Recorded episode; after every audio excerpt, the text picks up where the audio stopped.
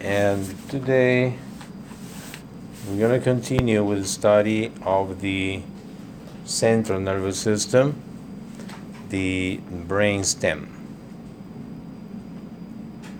The brainstem is that part of the nervous system, central nervous system, that connects to the, uh, the, the spinal cord.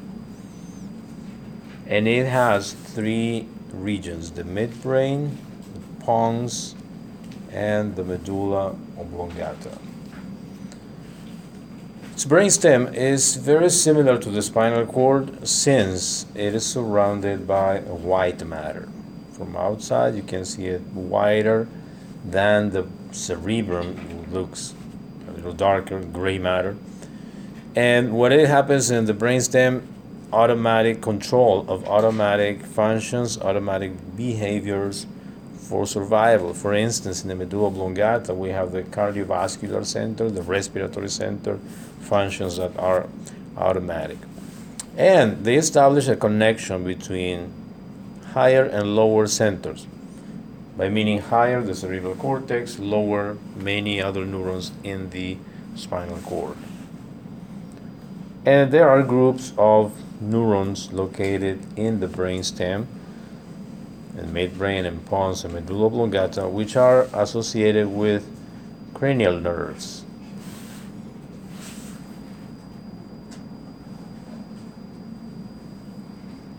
The brainstem contains three regions midbrain, the pons, and the medulla oblongata.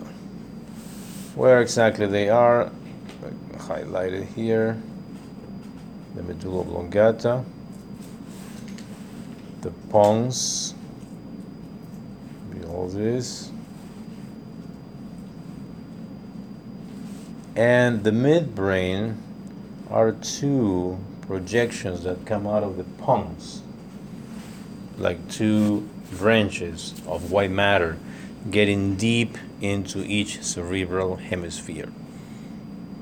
And below the medulla oblongata continues with the spinal cord.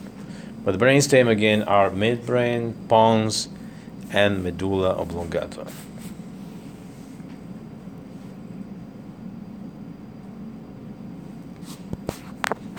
a different view of the brain stem and a projection on the surface of the cerebrum and an isolated piece. So we remove all the cerebral tissue. This is what we see the midbrain is this region the pons in different color and the medulla oblongata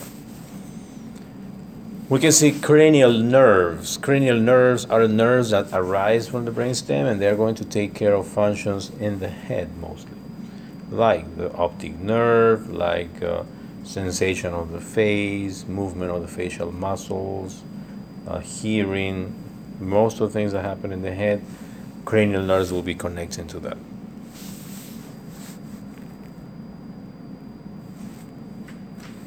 So starting with the description of the midbrain. The midbrain, it is in between the diencephalon and the pons. The diencephalon is seen in this uh, picture and is labeled as a thalamus. The diencephalon. It is the midbrain is in between the diencephalon and the pons. And the cerebral peduncles are those projections that I highlighted in the diagram in the midbrain. There are two things that go inside the cerebral hemispheres. Those are called cerebral peduncles. And they contain some fibers that are called pyramidal motor tracts because they come from the cerebral cortex, basically motor fibers. And in the middle of the midbrain, if we make a transverse section, in the very central part, we'll see a duct, a channel that contains cerebrospinal fluid and is actually connecting two ventricles, the third ventricle and the fourth ventricle, and is running in the middle of the midbrain.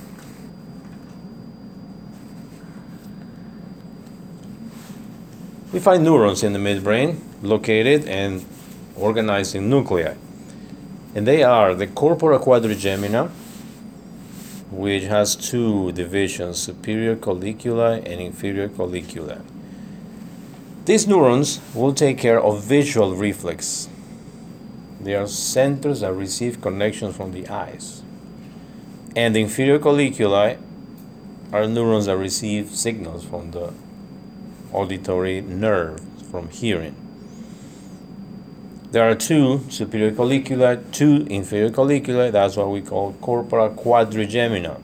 Quadri, that means four. And the other group of neurons in the midbrain is called substantia nigra, which is associated with control of involuntary movements. These neurons are related to control of involuntary movements. If these neurons are damaged, we have the disease called Parkinson's disease, where we cannot inhibit movements, involuntary movements of our hands.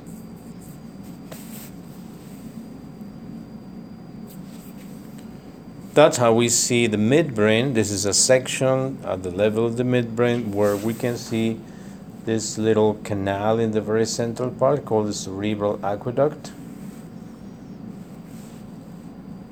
And these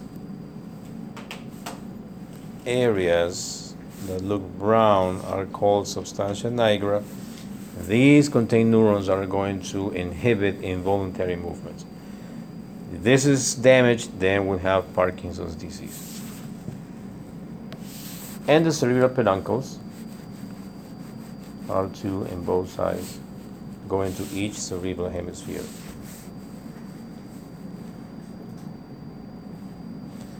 Second, next to the midbrain, we have the pons. And the pons, it is in between the midbrain and the medulla oblongata, which is lower. There are tracts here, tracts running from higher center to lower center. And fibers that will go transversely between the pons and the cerebellum. They bring fibers from the motor cortex of the cerebrum and connect to the cerebellum. Because when we make a movement, it is very complex. It's not just the order coming from the cerebral cortex down the spinal cord, it has to establish connections with substantia nigra, with the cerebellum. So our movements will be well coordinated, planned, and uh, according to what we want to do. And so fibers and the pons connect to the cerebellum in a transverse way. The cranial nerves, they are named with Roman numerals and a description, a word that describes their function usually. Three cranial nerves are originating from the pons the trigeminal, fifth cranial nerve, abducens, sixth cranial nerve, and seventh cranial nerve, facial nerve. And the section at the level of the pons, we can see this. Here at the level of the pons, we find the fourth ventricle. That's why this space is bigger. And if you notice in this area, you can see the lines that mean the fibers are going laterally towards the cerebellum. The pons is at the level of the cerebellum.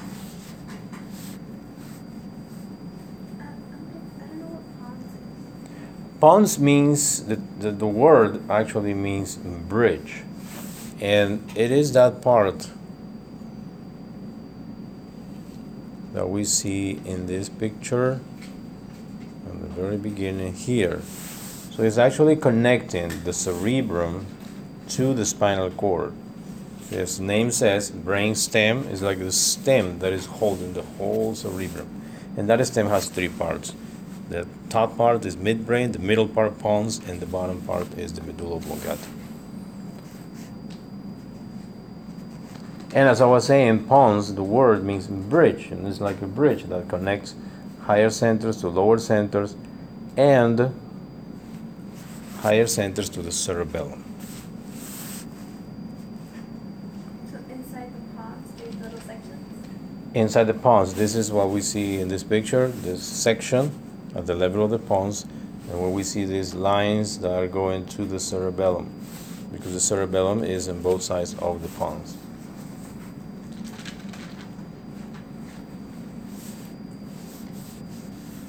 Following the pons, we have the medulla oblongata. The medulla oblongata is practically very similar to the spinal cord, but it's a little bit wider, it's thicker.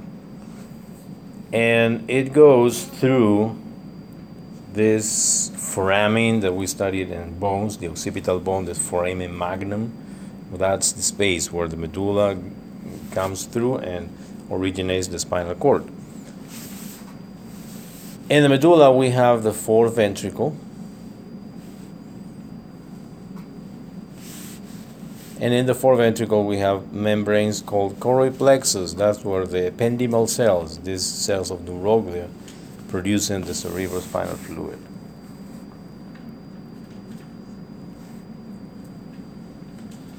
Some structures of the medulla oblongata, there are two longitudinal ridges called the pyramids and they are actually formed by pyramidal tracts, so white matter fibers, meaning axons of neurons coming down from the cerebrum down the spinal cord.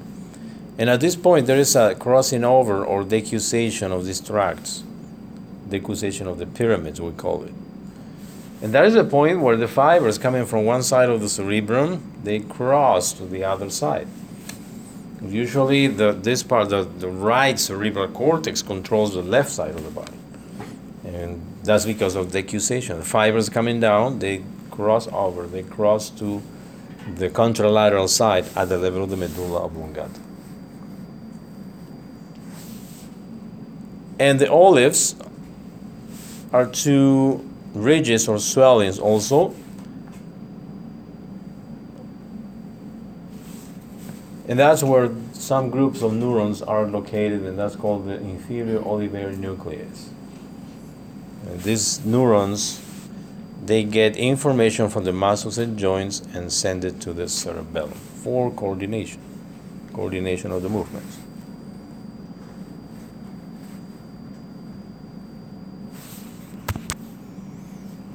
At the level of the medulla oblongata, we have the origin of the cranial nerves 8, 9, 10, and 12, we have neurons that will receive responses from vestibular cochlear nuclei. Vestibular is equilibrium, cochlear is hearing. And other neurons called nucleus cuneatus and gracilis that they send information or receive information on the spinal cord and from them they send it to the cerebellum and to the cerebral cortex.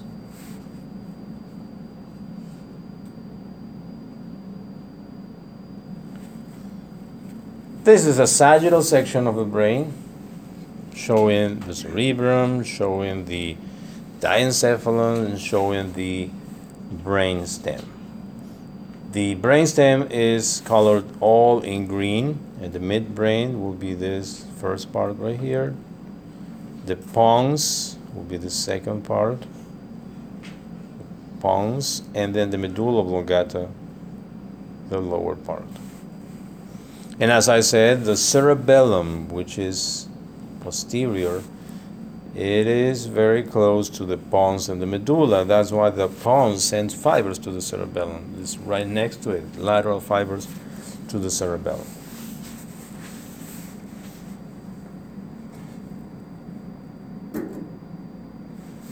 What happens in the medulla oblongata? In the medulla oblongata, we have something important things. Like this is the center where cardiovascular neurons are located. These neurons will adjust and regulate the force and rate of heart contraction, regulate and adjust blood vessel diameter, blood pressure regulation. So the neurons in the medulla oblongata are really important. This is the place where the cardiovascular functions are controlled and is connected to the hypothalamus as part of the autonomic nervous system.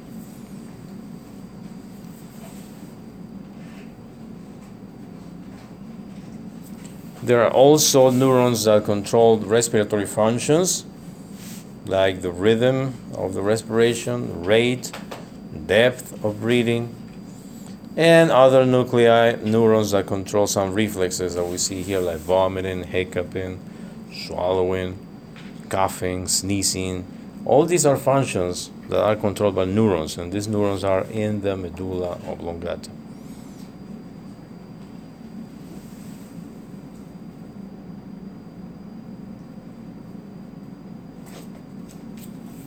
Now, talking about the cerebellum.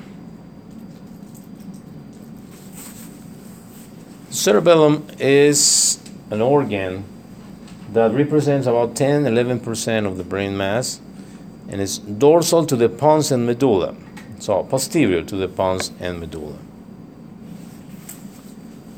What happens in the cerebellum? It receives input from the cortex, from the brain stem, and from sensory receptors of the skin, muscles, tendons, joints to provide coordination to the movements of the muscles.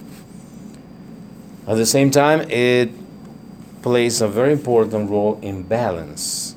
Thanks to the cerebellum, is that we can walk without falling, is that we can stand in one foot, we can walk in a straight line.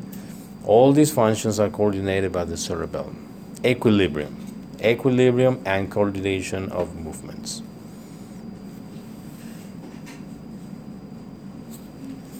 Cerebellum is posterior to the pons and medulla, and as we see here in this sagittal section, there are two portions of this organ the anterior lobe and posterior lobe, which are shown in different colors. And we can also see the arrangement of gray matter and white matter. The gray matter is outermost, and the white matter is central that arrangement of gray matter and white matter and the different folds that this tissue organ has gives the appearance of a little tree with many branches. That's why the white matter is being named as arbor vitae, which means tree of life. That's one of the first descriptions of the first anatomists that studied the, the brain. They made sections and they saw this kind of tree and they used this name, the arbor vitae, which means tree of life. They were um, they realized that this was a very important part of the brain that had to do with maintenance of life, and that's the reason why they just chose that name.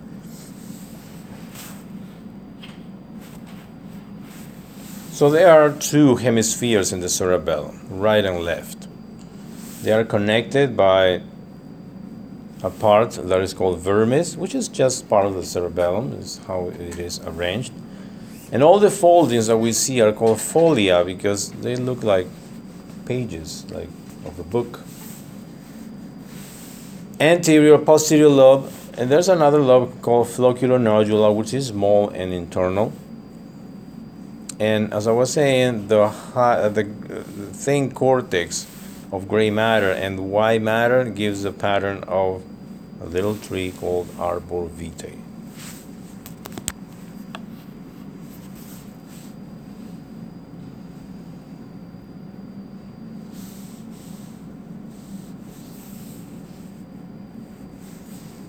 Here we can see the arrangement of these different folia, foldings of the cerebellum with the arbor vitae and uh, the location of the pons. We can see here that the pons is anterior to the cerebellum, the medulla oblongata, which is this part right here, and the fourth ventricle, which is this triangular region, is located between the pons and the cerebellum.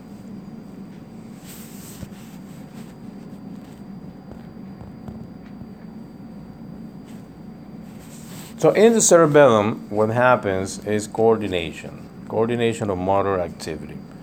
And the activities can be described in something like this sequence. First, orders come from the cerebral cortex.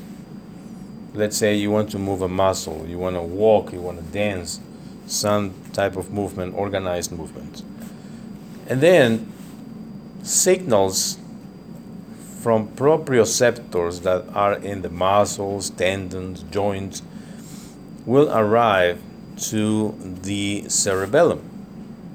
and it will inform about the body's position, muscular tone, presence of the gravity, etc. And then the cerebellum, the cerebellar cortex, will receive this information and we'll establish what is the best way to move the muscle in a coordinated contraction. So, orders now that were coming from the cerebral cortex are adjusted and coordinated like in a sequence of movements, like a blueprint, and those signals are sent to the motor cortex again and to the nuclei of brainstem. So it's like a circle, a feedback loop that occurs there.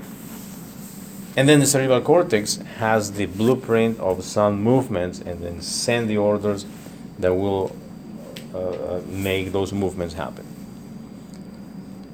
Besides that, the cerebellum seems to have play, uh, a role in other functions like language, emotion, because these studies of neuroimaging, that what they do is study the brain in different moments, uh, have seen that the cerebellum it has activity when people are thinking, speaking, or having some strong emotions. Cerebellum is lighted in that way.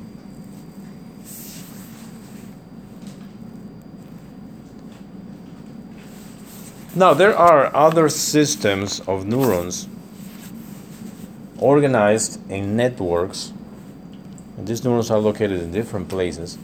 And that's how we call them systems or formations like limbic system and reticular formation. Neurons connected to fibers located in different areas of the brain, like the limbic system. The limbic system is a group of structures located in the cerebral hemispheres and the diencephalon. Like the fornix, which is a white matter tract that connects many other regions, forming the limbic system. The limbic system is being called the emotional brain because all these loops and orders that happen here have to do with certain emotions. When these parts of the, uh, of the brain are active, then we express some emotions. These are parts of the limbic system, the amygdala or amygdaloid body. These neurons help to recognize facial expressions of fear, anger, and according to that, elicits a fear response. Another part of the limbic system is the cingulate gyrus, which brings fibers and neurons that play a role in expressing emotions with gestures and helps to resolve mental conflict and this goes to more complex connections with the frontal lobe. So in red we see all these parts that are involved in the limbic system. Like one of them is the fornix as we said. The fornix that is connecting in this way with these other structures located mostly in the temporal lobe. Mostly in the temporal lobe. But if you follow them they establish connection and make like a circle that involves the olfactory bulb also the smelling sense olfactory sense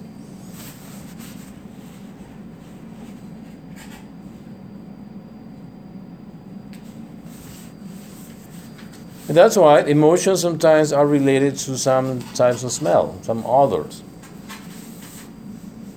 And we get a scale like this odor is good, this odor is bad, this is disgusting, this is.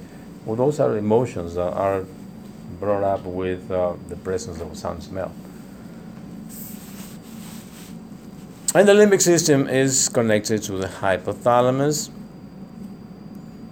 where many psychosomatic illnesses have an origin. Like, and you feel like nervous, anxious, and you have abdominal pain, and there is no organic cause, like your stomach is okay, there's nothing wrong with your stomach, but you have stomach ache. And that is called a psychosomatic illness. So this is elicited by an emotion, stimulates pain sensation, but there's nothing wrong with the stomach. It's a psychosomatic problem. And as I said before, the limbic system interacts with the frontal and prefrontal areas in the frontal lobe. And that's how we link emotions to things that we understand to be happiness So the comprehension is always related to emotions. And we are aware, we get consciousness of all the emotions that we have, thanks to the frontal lobe that is interpreting all these sensations. Hippocampus and amygdaloid body are parts of the limbic system that are associated to the memory.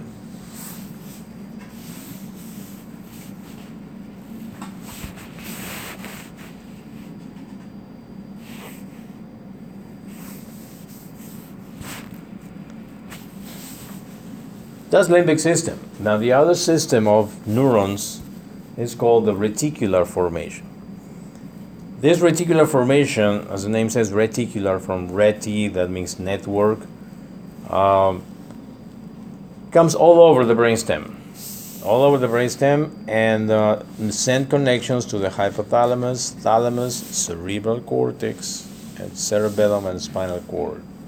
This reticular uh, system or reticular formation allows the brain to be aware, alert.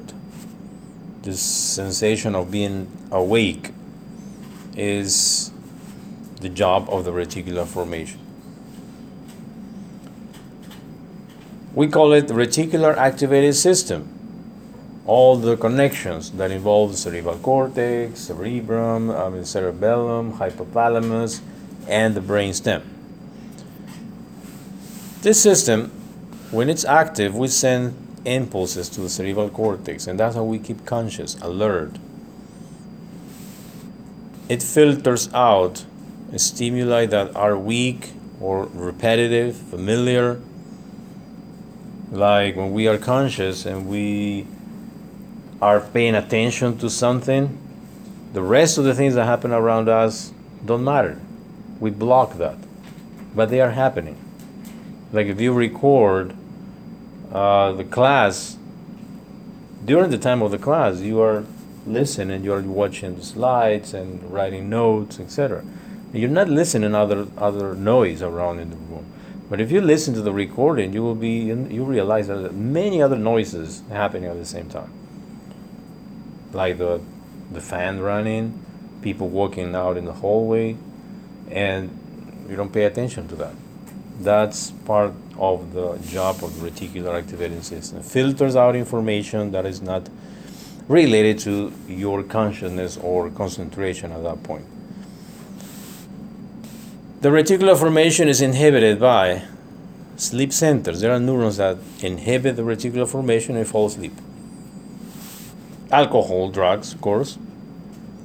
And these reticular formation are the, uh, is a system that gets injured whenever there's an important trauma and we may fall into coma or unconsciousness, prolonged coma, because the reticular activating system is not working or is deficient because there has been some damage to some part of the brain. And the, the, this damage that ends up in coma may have different duration. It may last for hours, days, months sometimes, or even years. It depends how the brain responds. And that's a diagram of how this is seen, all the reticular system, how it works. The input, the important input comes from the eyes, as you see here. There are visual impulses that reach the brainstem, and in the brainstem, all these arrows are sending signals to the thalamus, and from the thalamus, you see all the arrows going to the cerebral cortex, like activating all the neurons, so you'll be aware and alert.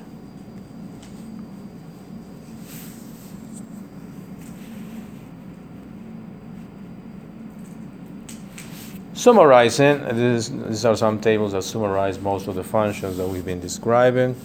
like in the cerebral hemispheres, the gray matter. This is where we have neurons to interpret sensory inputs, control voluntary muscle activity, and of course intellectual emotional processing in the cortex of the cerebrum.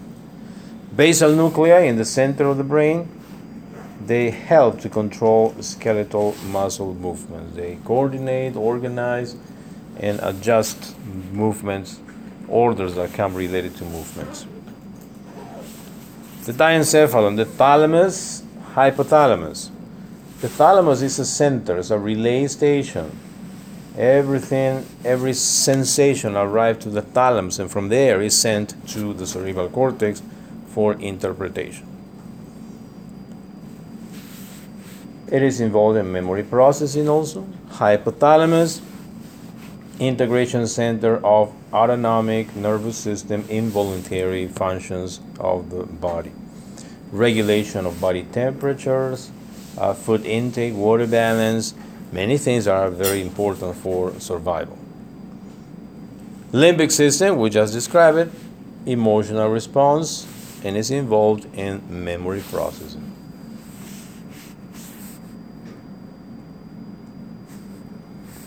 Brainstem, the midbrain, contains visual and auditory centers,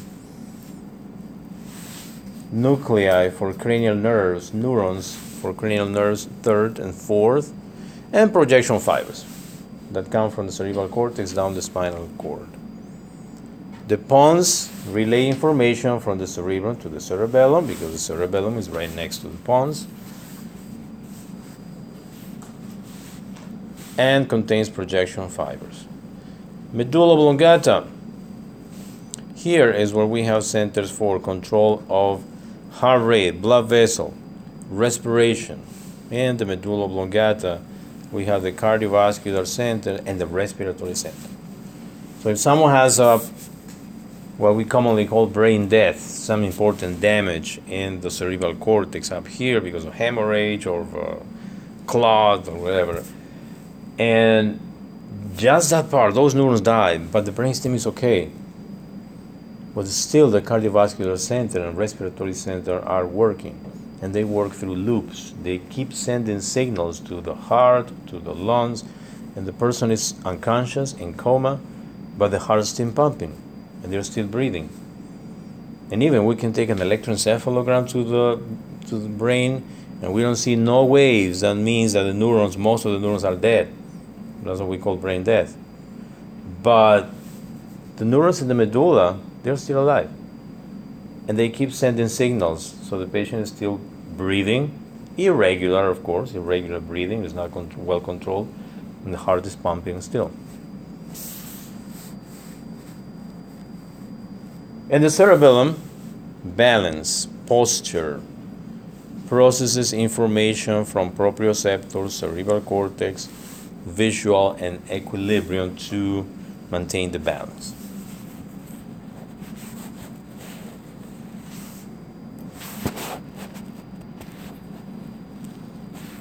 Higher mental functions. Now let's talk about higher mental functions. These uh, functions are located in different places, and it's actually the coordination of many areas of the brain of the cerebral cortex, including language, memory, uh, consciousness, the cycles of sleep and wake, and we're going to talk about electroencephalogram. Electroencephalogram, which measures the presence of electrical brain waves. Starting with the language. Language is the result of many association of many areas, but especially two. One area located in the frontal lobe called the Broca's area, and an area located in the parietal and temporal called the Wernicke's area.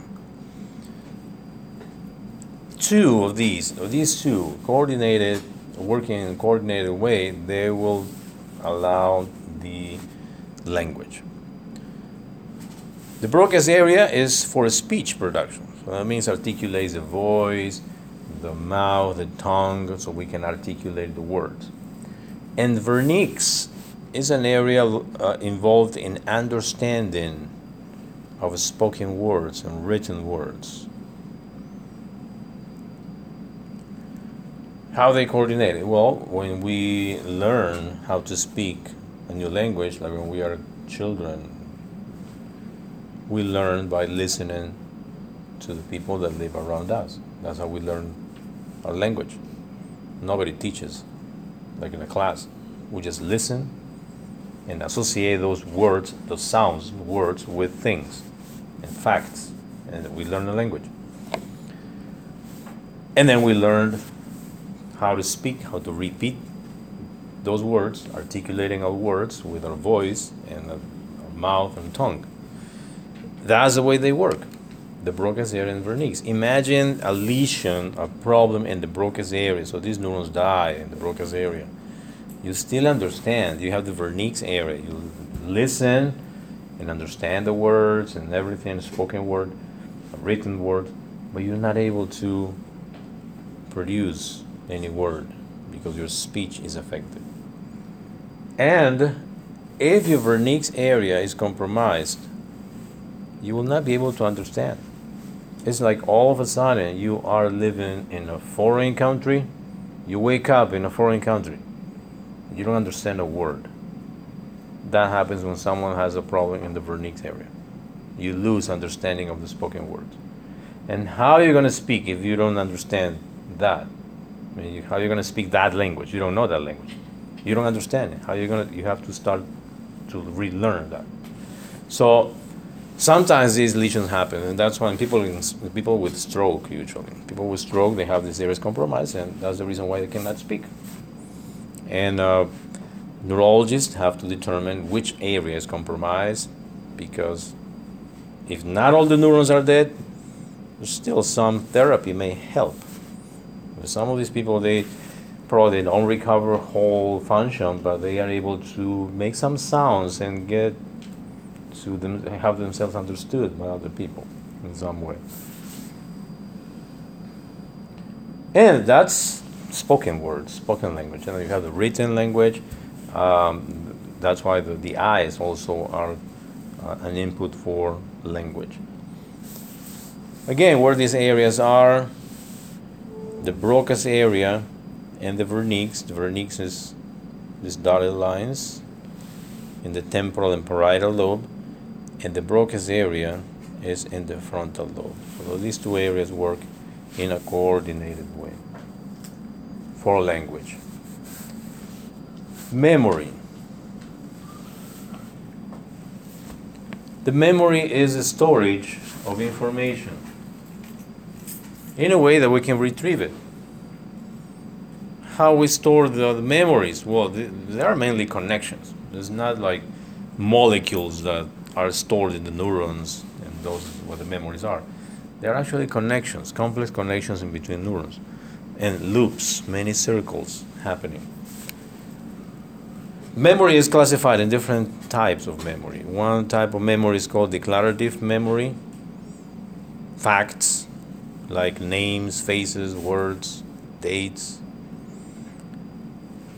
Another type of memory is called procedural memory, related to skills. When you learn how to play the piano and you don't play it for 10 years, then when you touch the piano again, you remember, you don't forget. That's procedural memory. Or when you learn how to take the blood pressure, you learn all the steps, you practice, you learn it. Those are skills. Even after many years, you can go back and remember and do it again. Motor memory. Skills like riding a bike that involves motor movements. Riding a bike, you need balance, you need to contract the muscles in some way.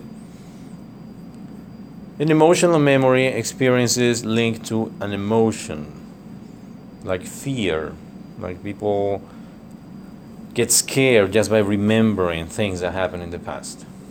That's emotional memory.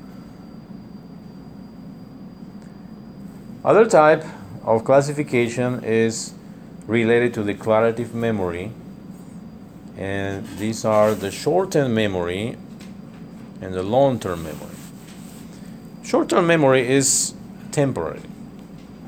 You keep information, hold information for some a, a brief period of time. And it's limited. You cannot remember more than seven numbers, like a phone number. But you could. Some people are better than others doing this. But a good example of short term memory is when someone tells you a phone number and after five minutes you still remember it.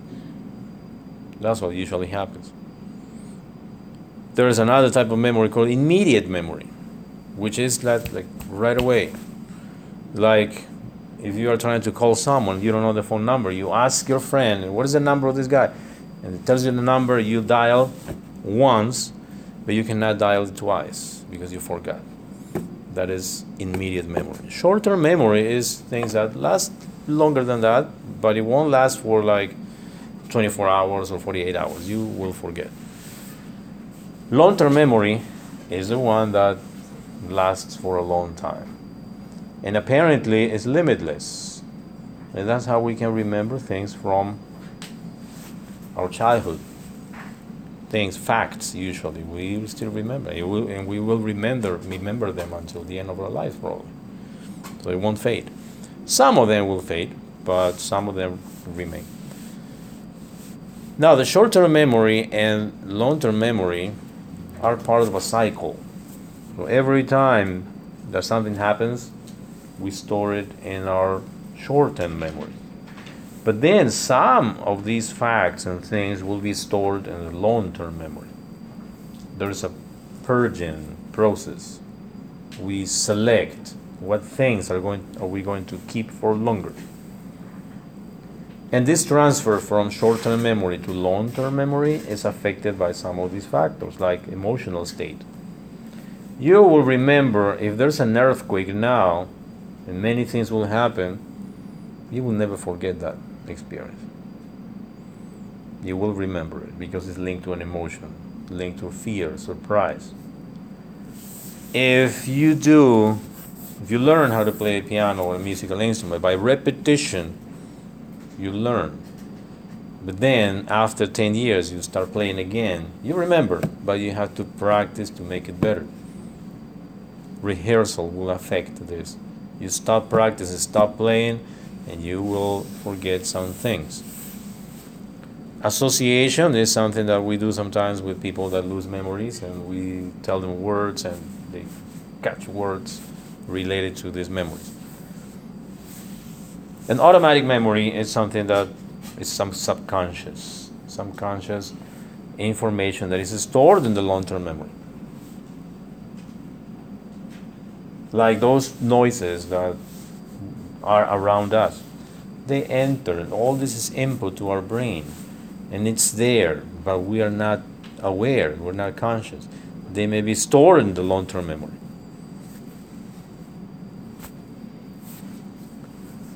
Memory consolidation is the organization of all these facts and things and categories in some way and the hippocampus, temporal lobe, thalamus, prefrontal cortex, and uh, areas involved in consolidation. It's like grabbing books and putting them in shelves, organizing all your memories in some way.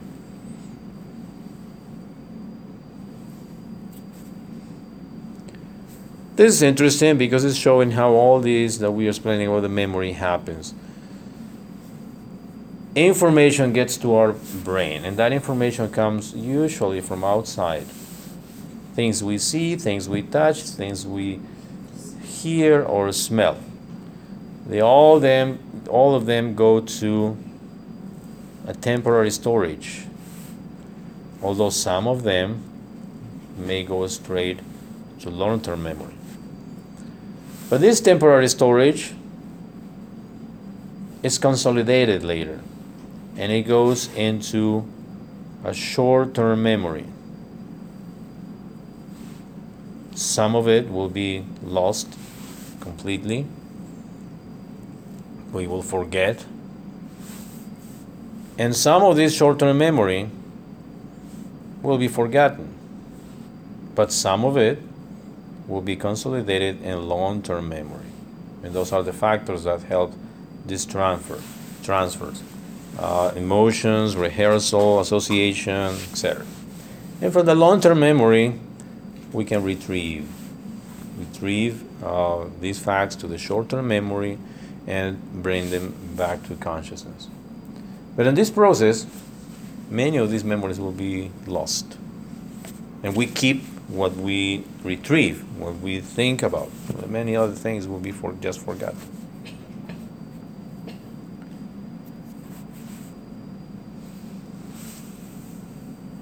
Finally, some words about brain waves, electroencephalogram.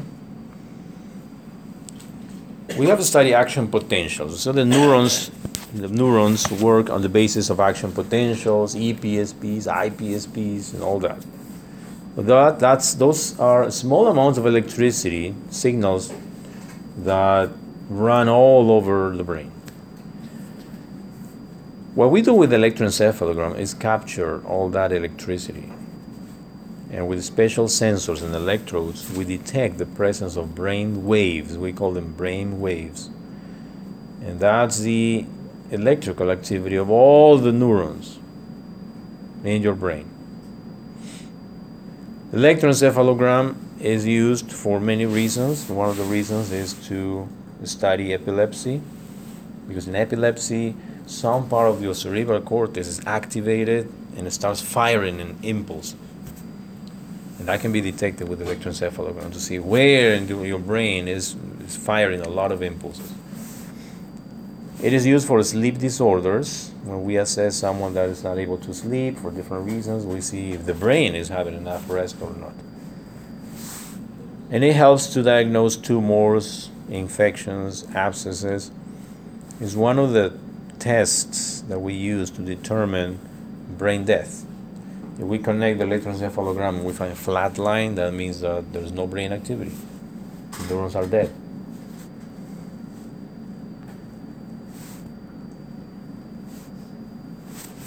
That's one of the these devices. That's how we look when we connect it to the surface of the head, the scalp. There are different. There are up to 18 electrodes that are placed anywhere, everywhere in the scalp. But some of them can be placed in the forehead or in the ear, behind the ear. There are many places where we can place and put electrodes and uh, get the electrical electrical waves. And what we see is different patterns, patterns of electrical activity. Everyone has a unique pattern, but we can find some specific patterns, and we call them alpha, beta, theta, and delta waves. And we measure the frequency, meaning how many of these waves happen in one second. How many peaks per second? That's what we call hertz. And according to the frequencies that we describe these waves alpha waves, beta waves, theta, and delta waves. The alpha waves have this frequency from 8 to 13, beta 14 to 30 or faster theta from 4 to 7 and delta less than 4. That's regarding the frequency, but what exactly um, means when a brain is in alpha waves? It means that this is a brain that is going into the relaxation state, like an idle brain. These waves can be seen when you relax. Like a holiday, you don't have anything to do, you don't have class, you don't have work, you don't have anything to do, and you just decide to relax, sitting on a couch with soft, soft music and with a cold drink. Feel so relaxed, it feels so good, almost falling asleep, but you're not sleeping. And we find alpha waves in that in that state. Beta waves are waves that means mental activity. So when we are writing, when we are thinking, when we are making some calculation, we're making our brain work, that's when we see beta waves. Theta and delta are less common. Theta are seen more in children.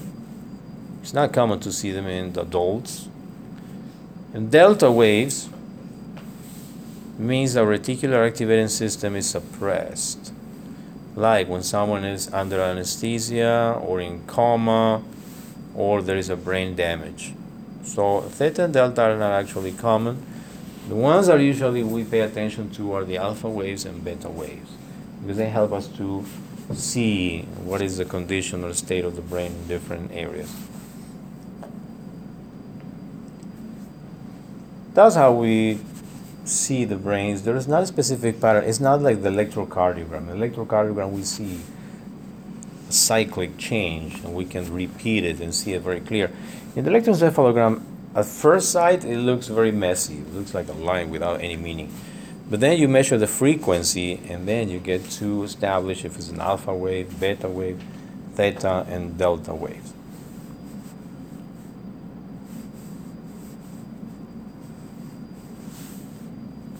Finally, a couple of words about the cycles of sleep and wake. What sleep is, is a state where we get unconscious, but we can be aroused by some stimulation. What happens during sleep, the activity of the cortex is depressed, and the reticular activating system, of course. But brainstem keeps working. There are two types of sleep, and this is according to studies, sleep studies that they do. Um, non-rapid eye movement and rapid eye movement. Non-REM and REM sleep. That's how we call it. And the REM letters come from rapid eye movement because during that part of the sleep, they can measure that the eyes are moving very rapidly from one side to another. So when we get sleep, when we fall asleep, we go through different stages. The first two stages, in terms of time, during the first 30 minutes of sleep, let's say 30, 45 minutes, you go through what we call non REM sleep. If you measure the movement of your eyes, and they do that with electrodes, your eyes won't move, won't move. It will be like completely quiet. But then later, you get into stages three and four. And this is what we call slow wave sleep. Frequency of the uh, electroencephalogram waves will decline. And at about 90 minutes, when we get to the fourth stage, the REM sleep will start. That means that your eyes starts moving from one side to another. During this time, there's a temporary paralysis. You block all your muscles. Babies are really good at this. You see a baby sleeping, you can lift a hand or a leg and then let it fall and go like dead. Uh, you, we, we lose out with age. You do that to someone sleeping, they will wake up. Unless you have a very deep sleep the oxygen consumption, heart rate, breathing increase, and dreaming is said to happen during REM sleep.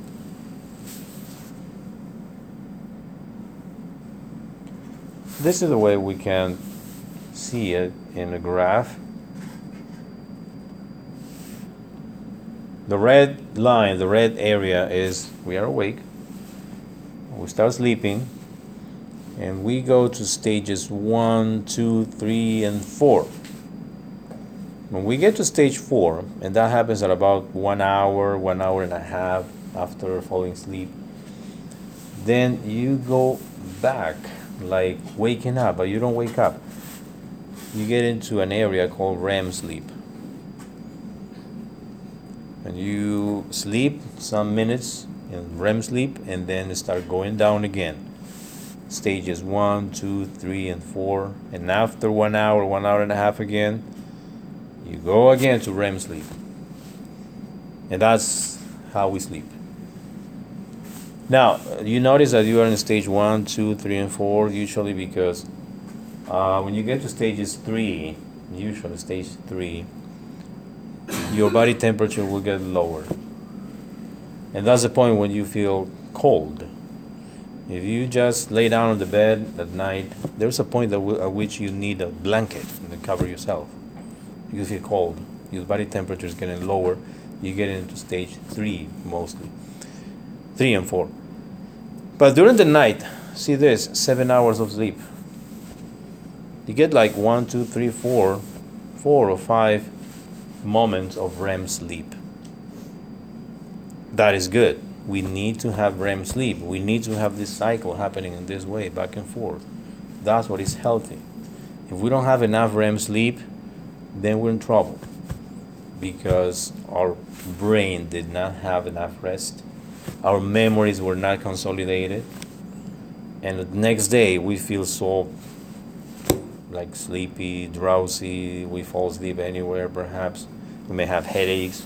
Our mood changes. Slow slow wave like stages 3 and 4 are the ones that restore. Those are the ones related with our recovery of the neurons function. During the day, our neurons are in very high activity, and during these stages, the neurons like kind of recover. They replenish their neurotransmitters. They uh, repair defects on the membranes, the axons, and in the REM sleep, in the REM sleep, give the brain the opportunity to analyze all things that happen during the day. That's why what is that is related with dreaming. Sometimes you have dreams about what happened during the day, or the ideal situation. Let's say that you had a chance to uh, ask someone on a date and you didn't do it, but then at night you sleep about it and you sleep about asking and sleep, uh, dream about the, the answer and everything. So that's your brain trying to relive those moments and organize the information and uh, consolidating memories, or sometimes fixing problems. So the REM sleep is good for that. If that doesn't happen, then we get deprived of REM sleep, and we may have problems like changes in the mood, even depression, anxiety, and uh, some medications that won't let you sleep very well. They will affect this also. And the next day you have like this sensation of not being complete rest, or sometimes wake up with the sensation that you just you just fell asleep five minutes ago. And that is when you feel you didn't have enough REM sleep probably during the night. It was just stage one, two, three, one, two, three. You never go back to REM sleep, or you did once or twice, but that's not usually enough. Questions, comments?